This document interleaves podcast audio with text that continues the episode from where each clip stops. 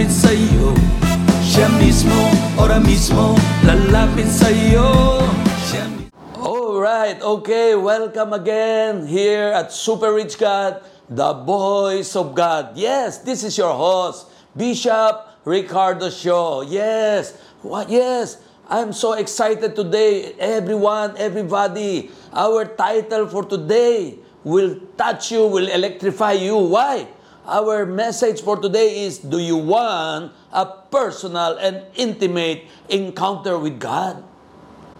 Yes, of course. Now, God do have favoritism. Do you know that? Do you know that I'm one of the God's favorite? Hallelujah. So they they told me you are so arrogant, you are so proud. Yes, but that's the truth. That's the truth. I'm God's favorite. So, do you think God do have favoritism? Yes, but of course, when it comes to salvation, God shows no partiality. While Peter said, God is not one to show partiality in Acts 10 to 34.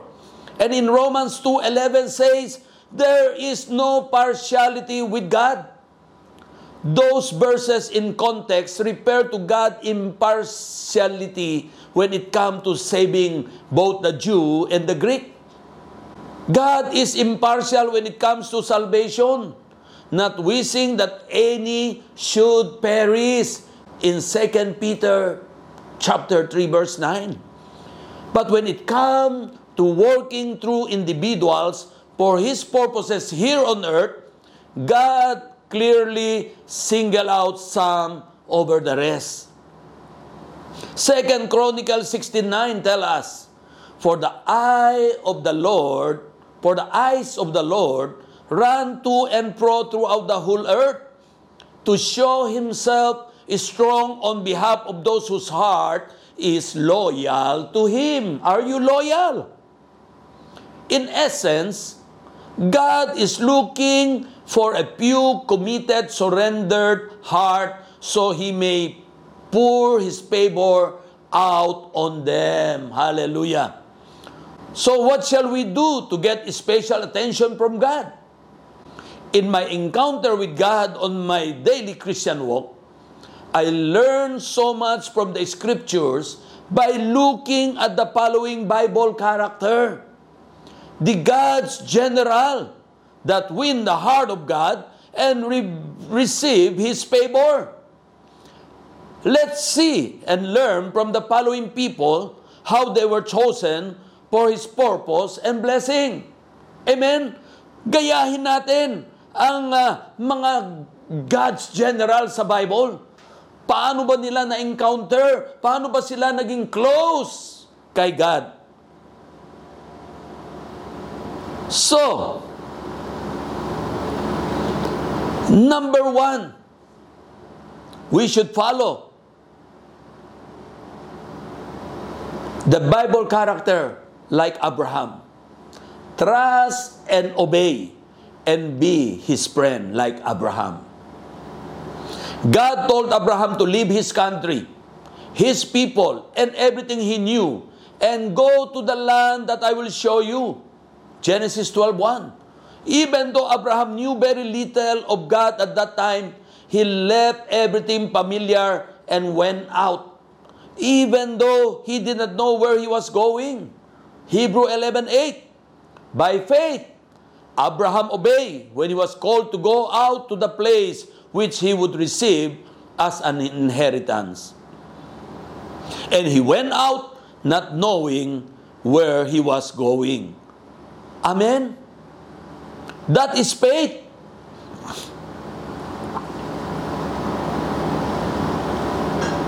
Hebrew 11:6 says, "Without faith it is impossible to please God."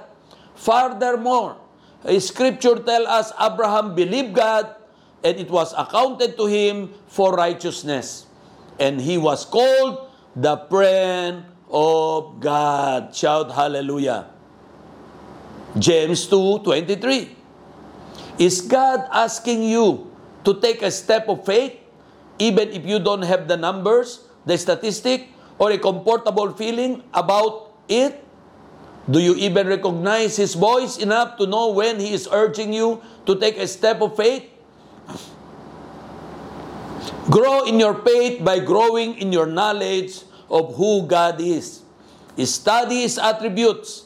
Be convinced He can be trusted as you show tremendous faith in a tremendous God. He will likely call you His friend too. So what, again, the number one character we will follow and imitate? Imitate Father Abraham, step of faith, and be called the friend of God. Amen? Amen? Naalala ko po, hallelujah, I was uh, called by my mentor, Bishop Tony Mariohay. You, you, you go with me to Nigeria, Africa. Oh, my God! Bago sa akin yan, hindi ito Europe, hindi po ito USA, hindi po ito Asia, Hong Kong, or, uh, or Macau or Singapore. This is a different place, different continent. But because I follow, I don't know where I'm going, I don't know where who is the, those people. Sumunod ako sa aking mentor. After after my uh, my uh, adventure in Nigeria, we come back to the Philippines after one week. My beloved bishop told me, "Now prepare your your our passport. We will go to India." Grabe, another continent again, another uh, uh, stranger ako sa lugar na yon. Hindi ako sanay. Africa, then after one week, go to India. You know what happened? Napakahirap. Kailangan ko po sumakay ng isang van na walang aircon. We're in sa Pilipinas. Nasa comfort zone tayo. Lahat ng bahay aircon, lahat ng kotse aircon, lahat ng karsada sementado. Rough road po ang karsada. At hindi lang rough road, medyo mad- madaming basura. We ride 5 hours. Kung hindi ako nagkamali. 5 hours travel. After that 5 hours, nagsakay ako ng eroplano. One and a half hours. Grabe, small aircraft. Siyempre, ibang amoy din nila. Iba din ang amoy natin sa Asia. At after that, one and a half hour, sumakay ako ng 12 hours na train. Alam niyo kung anong klaseng train? Yung pong train na bagon, yung bagon ng Pilipinas, yung laging natutumba ng mga mga 20 ng mga 30 years ago na natutumba lagi. Hello? Grabe! Habang ako po ay nakasakay sa tren sa India, ako po ay talaga namang ah, talaga namang hirap na hirap po ako. At kung may nangyari sa akin doon, ako ay siguro ay na bawian ng buhay. Wala nang makakaalam kung nasaan ako. And after that 12 hours, pinakita sa akin ni Lord ang aking pinuntahan. Daang libong mga Indian na nakinig sa kaligtasan ng Diyos. Mga uhaw sa salita. Mga kapatid, kagaya ni Abraham, I will go where you want me to go. Hello? Hindi sa sarap, kundi doon sa mga misyon na pinuntahan ko, yung mga na-encounter ko na mga lugar, pati mga pagkain na hindi ko makain. Dahil hindi naman natin pagkain ang kanilang pagkain. Yung paborito nila, hindi natin paborito. Maging yung paborito natin, hindi rin nila paborito. Number two, strive for obedience. Even in difficult circumstances like Joseph, ganun po nangyari sa akin sa mga mission mission work ko. Alam niyo naman na uh, I'm living a comfort uh, zone, in a comfort zone, napakasarap ng buhay ko. Lahat ng gusto ko, in the tip of my finger, kaya kong tawagin at darating na lang lahat ng masasarap at magandang buhay. Ha? Pero number two that I imitate Joseph, strive for obedience. even in difficult circumstances. Joseph, the favored son of Jacob, had a life of difficult circumstances that included abandonment by his family, being sold into slavery, being falsely accused, and years of imprisonment. Yet Joseph was able to see the hand of God in all his suffering and declared at the end of his life to his brothers who earlier attempted to murder him, You intended to harm me, but God intended it for good to accomplish what is now being done, the saving of many lives. Genesis 50 verse 20. Joseph's obedience and continual acknowledgement of the sovereignty of God touched God's heart so much so that God continued to grant Joseph favor in every circumstances he was in. Ultimately, promoting him to second in command of all of Egypt. On Joseph's authority, his family and the entire tribes of Israel was spared during years of severe famine in Egypt. And are circumstances in your life less than perfect? Are they downright painful? Thank God in everything. Amen? And capture His heart, His heart by praising Him in spite of how you are being treated. Rejoice, give thanks, pray and give thanks. Amen? 1 Thessalonians 5.18 Keep a humble heart that ever acknowledges God's sovereign will and He will honor you for it. Alam niyo, pag na, na, nakikita ko itong mga karakter na ito, ay na-encounter ko lahat ang mga ito. Amen? Hallelujah. And number three, be meek and humble like Moses. In Isaiah 66:2, God said, These are the one I look on with favor. Those who are humble and contrite in spirit and who tremble at my word. Hello? Naalala ko yung sarili ko. Lagi sinasabi nila, naging uh, marites na po ito. Ang iba daw tao ay nag, nag-ebanghelyo para sa mga mayayaman. Yan si Bishop Carding Shaw. Yan ay para sa mga mahihirap. Hello? Mukhang kung pakikinggan mo parang ma-open ka kung buhay pa ang laman mo. Si Bishop Carding ay para sa mga mahihirap. Well, alam niyo po, ang sinasabi ng lahat na nakakausap ko, walang katulad mo, Bishop Carding. Sa katayuan mo, sa kalagayan ng iyong buhay na marangya, ikaw ay patuloy nagiging mababa, nagiging very humble, at nagiging meek, at patuloy mong inaabot ang mga maliliit, ang mga pulubi, ang mga grasa, ang mga mahihirap. Hello? So be meek and humble like Moses. We also learn in Numbers chapter 12 verse 3 that Moses was a very humble man. More humble than anyone else on the face of the earth. Ibig sabihin pala, as a leader like Moses, si Bishop Cardin pala ang sinasabing para sa mahirap ay napaka-humble na wala pala akong sinabi kay Moses. Grabe, kung ma-imagine mo si Moses, napaka-humble sobra, napakatatay. Perhaps it was his meekness and humility that causes God to meet with Moses face to face and ultimately show him his glory. Something he did not do for anyone else. In Exodus 33:17, God told Moses, "For you have found favor in my sight, and I have known you by name." Shout hallelujah. Kung kaya ni Bishop Carding maging humble and meek, kaya mo rin kapatid, kaya ka nakikinig ngayon dahil interesado ka. Dahil kung kaya pala ni Moses, kaya ni Bishop Carding, kaya mo rin pala para ma-encounter mo si God. God dwells with, provides for, and show favor toward the humble, not to those who want to share the same level of leadership and glory as the Almighty. Be one who is humble and realizes that promotion come from God alone, who puts down one and exalt another. Psalm 75 verse 6 to 7. Shout hallelujah!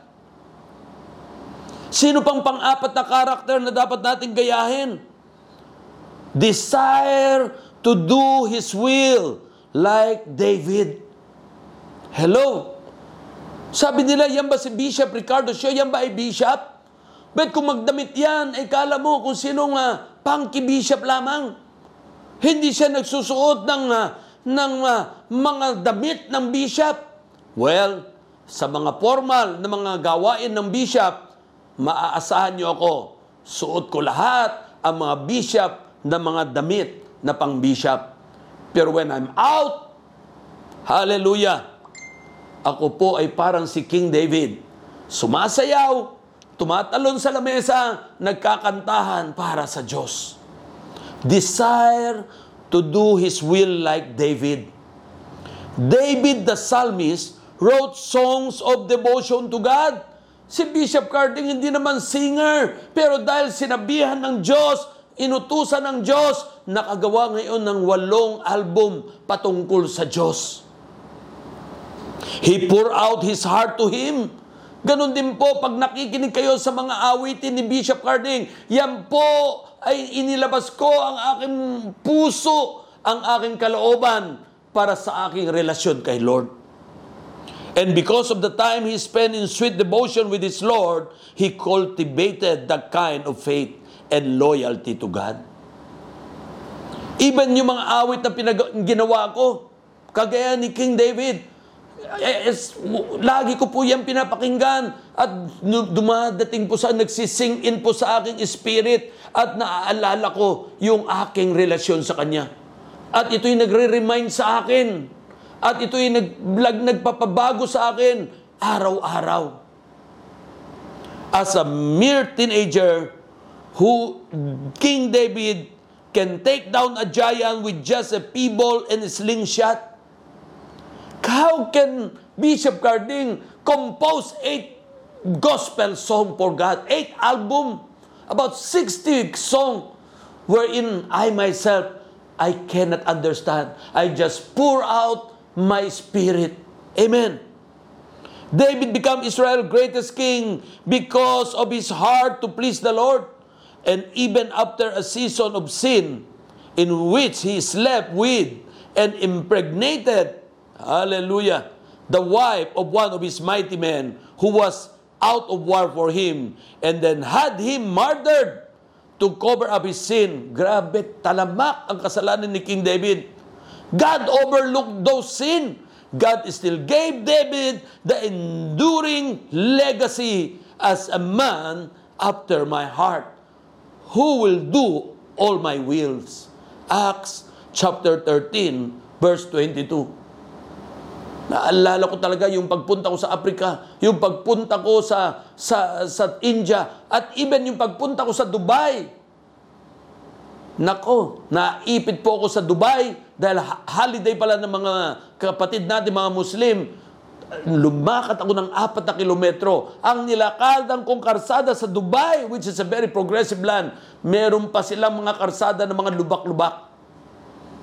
Yun ng normal na sementadong karsada ay hirap na ako maglakad. Lumakod ako ng 4 kilometers.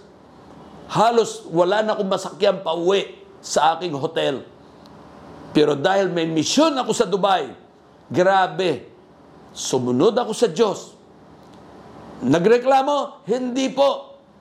Lord, kung ito yung kalooban mo, alam ko ang kalooban mo. Bukas sa aking pangangaral sa, sa Dubai, sa tatlong churches, alam kong matindi ang iyong gagawin. And it come to pass. How can you not fall in love with a God like that? One who sees your heart over your horrific mistakes? Study the Song of David in Scripture and get a look at the kind of heart that is pleased to obey God over anything else. Awayin na ninyo si Kuya Carding. Laitin niyo ako, apihin niyo ako, okay lang. Pero pag inaway mo ang aking Diyos, kahit sino ka pa man, kahit ikaw pa ang pangulo ng mga pangulo sa digdig, aalalabanan kita. Bakit po? Yan po ang debosyon ko sa Diyos. That kind of devotion leaves a lasting impression. Number five, seek God wisdom above anything else, like Solomon. Kaya nung humihingi ako kay Lord ng karunungan, nung unang bata pa ako kung kristyano, sabi ko, Lord, bigyan mo ako ng karunungan, kagaya ni King Solomon. Pero later time, sabi ko, Lord, kulang na po yung talino ni King Solomon, bagamat siya ang pinakamatalino nung kanyang panahon. Dahil ngayon po ay gadget time. Ngayon puro computerization na, puro digital na ngayon ang gamit. Baka kung yung karunungan ni King Solomon ang gamitin ko ngayon, baka hindi ko kakayanin. Lord, pwede ba bigyan mo ako ng wisdom na higit pa sa wisdom na binigay mo kay King Solomon? Alam niyo po, God is, I'm God's favorite. Binigay ng Diyos sa akin lahat. Where everywhere I go, sabi nila, bakit ang galing-galing mo? Bakit ang tali-talino mo? Bakit ang sarap magtanong sa'yo patungkol sa mga negosyo, patungkol, patungkol sa relasyon, patungkol sa kapangyarihan? Bakit ang dami mong sagot na magaganda? Sa loob-loob ng aking isipan, wala naman akong alam. Ako lamang ay umaasa sa karunungan na binigay ng Diyos sa akin. Seek God wisdom above anything else like Solomon. As a young man, possibly insecure as he took the ro- ro- role of Israel king in the shadow of his larger than life father David, Solomon was humble and dependent on God. So much so that when God appeared to Solomon in a dream and asked Solomon what he dreamed God to give him, what he desired God to give him, Solomon did not pause to consider riches, fame, or even success as a king. Solomon immediately asked for a discerning heart to govern God's people and to distinguish between right and wrong. Solomon answered to God's million dollar question Please, God, so much that God gave him wisdom along with more riches and fame than any person on earth had ever known. 1 King 3, 5 to 15. Sabi ko, Lord, hindi naman ako, hindi porke ako nagtuturo ng prosperity, ay gusto ko ng prosperity. Yes, yan ay pangako mo sa amin. Amen? Na it give you pleasure to give your servant prosperity. Psalm 35:27 my favorite verse. Amen? Pero hindi po 'yun. Ang hinihingi ko po ay yung discerning spirit, yung heart that understand everything. Kagaya ni King Solomon. At kung pwede kang higit pa kay King Solomon. Hello? Amen? Kaya nga sabi ko, Lord, wala naman akong kailangan. Ang kailangan ko lang, ikaw na nasa puso ko ay makapangyarihan sa lahat. Lord, bigyan mo lang ako ng karunungan na higit pa kay Haring Solomon. Give me an understanding heart. Give me a discerning spirit. Lord, just by one wisdom na ibibigay mo, kaya kong gumawa. Kaya kong maka- makuha ang lahat ng gusto kong makuha. What do you want more than anything? To succeed in your business? To be known as a good person? To raise children who love the Lord? To be respected and admired by others? When God sees that your heart desire is the same as His desire for your life, He will be pleased to grant it. Psalm 37:4 Seek your happiness in the Lord, and He will give you your heart desire. Wala na akong iniisip kundi yung gusto kong happy ka, Lord. Gusto ko delight yourself in the Lord, and He will give you the desire of your heart. Amen? Every time may kailangan ako, Lord, kailangan ko ito. Lord, hindi ko tinitingnan yung circumstances ko. Yung kailangan ko, kailangan ko yan. Financial man yan, Lord, kailangan ko na yan this week. Lord, nagpapadala ka. Amen? And number six, Lean in close to him like John the beloved disciple. Lean in close to him. John, son of Zebedee, described himself throughout his gospel as the disciple whom Jesus loved. John the beloved, didn't Jesus love them all? Of course, He did. Mahal tayong lahat ng Diyos, but John was especially close to Jesus. John was the one who leaned on Jesus' breast as they reclined at the dinner's table the night Jesus was betrayed. And John wasn't afraid to ask Jesus the question everyone else feared to ask him. John 13, 21 to 25. John, incidentally, was the only one of Jesus' disciple not martyred for his faith, but died in exile on Patmos after seeing and recording the vision of God's glory. John wasn't perfect. Scripture called him one of the sons of thunder. That tells me he was a hot head when it come to his temper. Kung hindi niyo po na itatanong si Bishop Carning Shaw, first time kami nag-meet ni Bishop Tony, kita niya ako, hard-headed po ako, mabilis ako ma-provoke, mabilis ako magalit, kasi ang akin po, kapag may, kapag may katwiran ka, ipaglaban mo. Kaya hindi ako nahiya magalit sa mga maling ginagawa. Pero sa pagme-mentor sa akin ng aking Bishop Tony Mariohay, ako po'y binago ng Diyos araw-araw. Hello? Hindi ni tinitingnan ng Diyos, ino-overlook ni Lord yung mga pagiging hard-headed mo. Hindi porke isang beses ka nagalit, ay lalagyan na natin siya ng tatak na siya ay masamang tao o siya ay mainitin ang ulo. Hindi po. Hello? Huwag tayong magja-judge. Amen? Even though John the Baptist is a hard-headed man, the son of thunder, which they called, yet John stayed close to Jesus, and it made all the difference in softening him to become the one who wrote First John, the Bible's book on love. Shout hallelujah. Can you stick close to Jesus no matter what he says that you don't understand? Can you stay near him even if all your friends walk away? John stayed at the foot of the cross with the women closest to Jesus on the night Jesus died after all the other disciple had scattered for fear of their lives. Lahat ng disciple iniwan si Lord nung siya ipinako sa krus. Hanggang sa huling hininga ng Diyos, si John the Beloved na nanatiling kasama ng ina ng Diyos na doon nag-iintay, na darama, nararamdaman ang hirap at pasakit na naranasan ng Diyos. Be the one who stay close to Jesus no matter what. And God notices. Magpapansin ka kay Lord at napapansin ka na dahil nakita mong kaya mong gayahin ang mga karakter na ito. And lastly, number seven character, the last character we should follow become like Jesus, God's beloved Son. Imitate Him. God clearly showed favor to His beloved Son. God give us eternal life when He embraced His Son. 1 John 5, 11 to 12.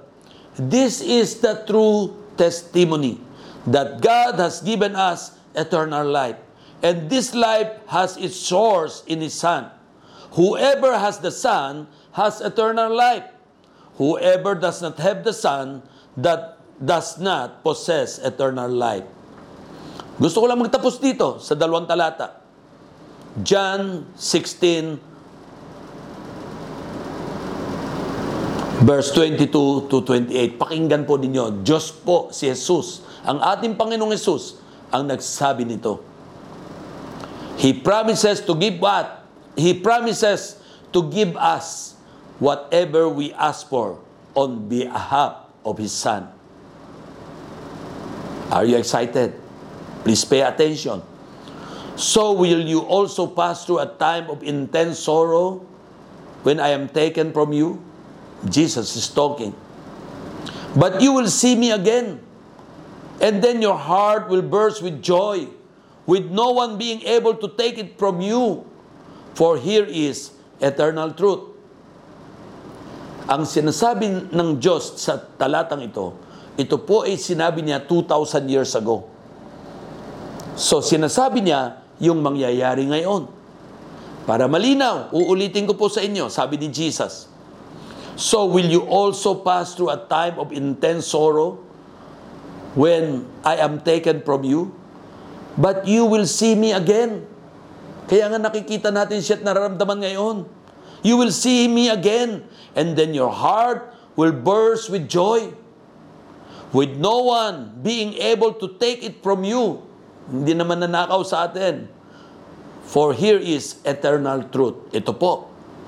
Verse 23. When that time come, when that time comes, you wouldn't need to ask me for anything.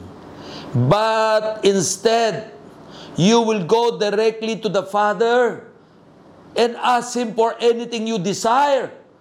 And He will give it to you. Grabe! Naputol na po nung siya'y napako sa cross, ang, ang curtain ay naupawi sa dalawa. Makakapasok na tayo direkta sa ating Abba Father. Because of your relationship with me, says Jesus.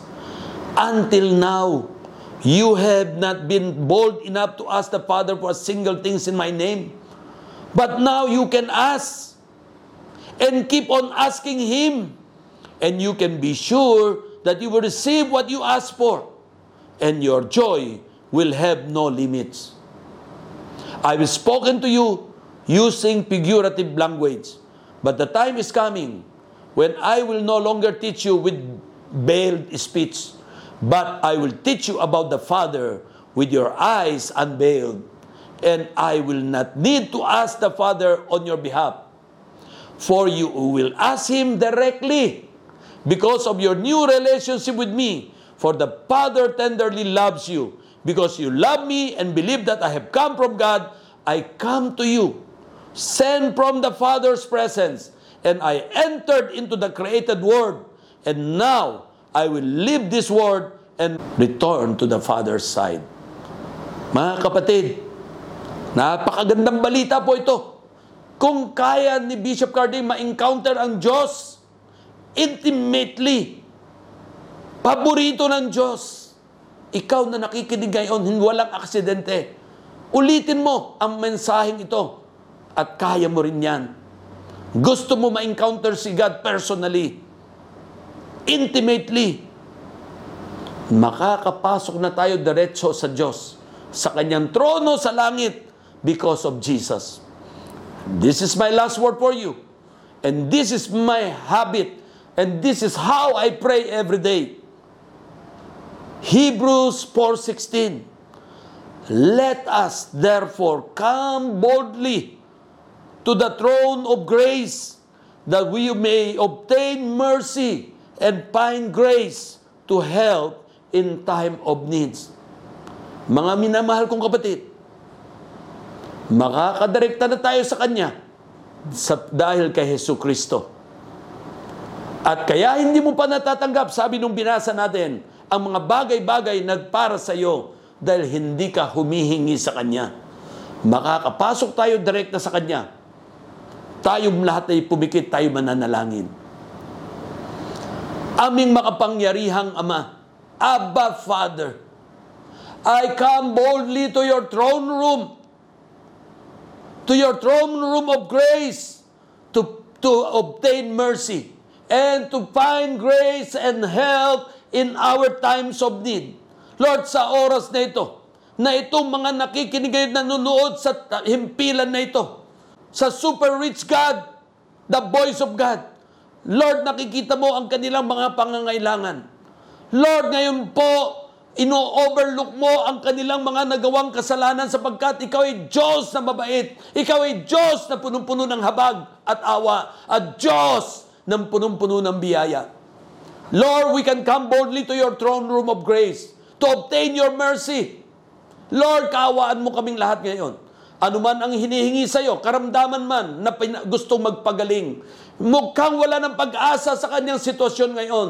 Maging sa financial na ang dami na pong ah, utang at hindi na makalaya. Ngayong oras na ito, lumalapit kami sa iyo, pumapasok sa iyong trono sa kalangitan na kami direkta na nakakapasok sa iyo, aming Abba Father, upang humingi ng iyong habag, upang humingi ng iyong biyaya, at kailangan, kailangan namin ang iyong tulong. Mga kontratang dapat mapermahan, ang mga asunto na dapat manalo. Lord, inaangkin na po namin ngayon. Lord, tulungan mo kami. Pagpalain niyo kami. Maging sa aming mga negosyo, sa aming mga hanap buhay, maging sa aming relasyon, pampamilya, pangkaibigan, pang-social, maging sa lahat ng aming gawain dito sa lupa makakapasok na kami araw-araw direkta sa iyong trono upang humingi sa iyo, Daddy, Daddy God. Wala naman kaming ibang pwede ng lampitan kundi ikaw lamang. Ikaw na aming Diyos na sinasamba. Ikaw ang Diyos na aming tinitingala. Ikaw ang Diyos na hari ng mga hari, Panginoon ng mga Panginoon. Pinupuri ka namin, pinasasalamatan. Salamat po sa kagalingan. Salamat sa answered prayer. Salamat sa boldness na binigay mo sa bawat isa na meron na kaming authority ngayon at meron na kaming personal na encounter na mararanasan ngayon. God bless you mga kapatid. Mararanasan mo yan. Sundin mo ang pitong karakter na ito na nagawang sundin ni Bishop Carding. Hindi dahil ako'y sumunod sa kanila, hindi dahil inidolize ko sila. Sumunod muna ako sa Diyos, ginawa ko lahat ang nararapat bago ko na tutuhan ang mga ginawa ng mga karakter na ito. Parehong pareho pala. Kaya pala, nakakadirekta ako kay Lord. Kaya pala nararanasan ko ang kanyang presensya at nakakausap ko siya kung gusto ko dahil nasunod ko ang kanyang pinagagawa sa akin. God bless you. Gawin mo lang yan. Kayang-kaya mo yan. God bless you. Shalom and shalom and shalom. I'm expecting and I'm excited na magte-testify kayo at magpapatotoo kayo sa himpilan na ito. Sa mga comment section, sasabihin mo na encounter ko si God dahil sa mensaheng ito. God bless you and God bless the Philippines. God bless the world. In Jesus' name. Amen. God bless everyone. Shalom.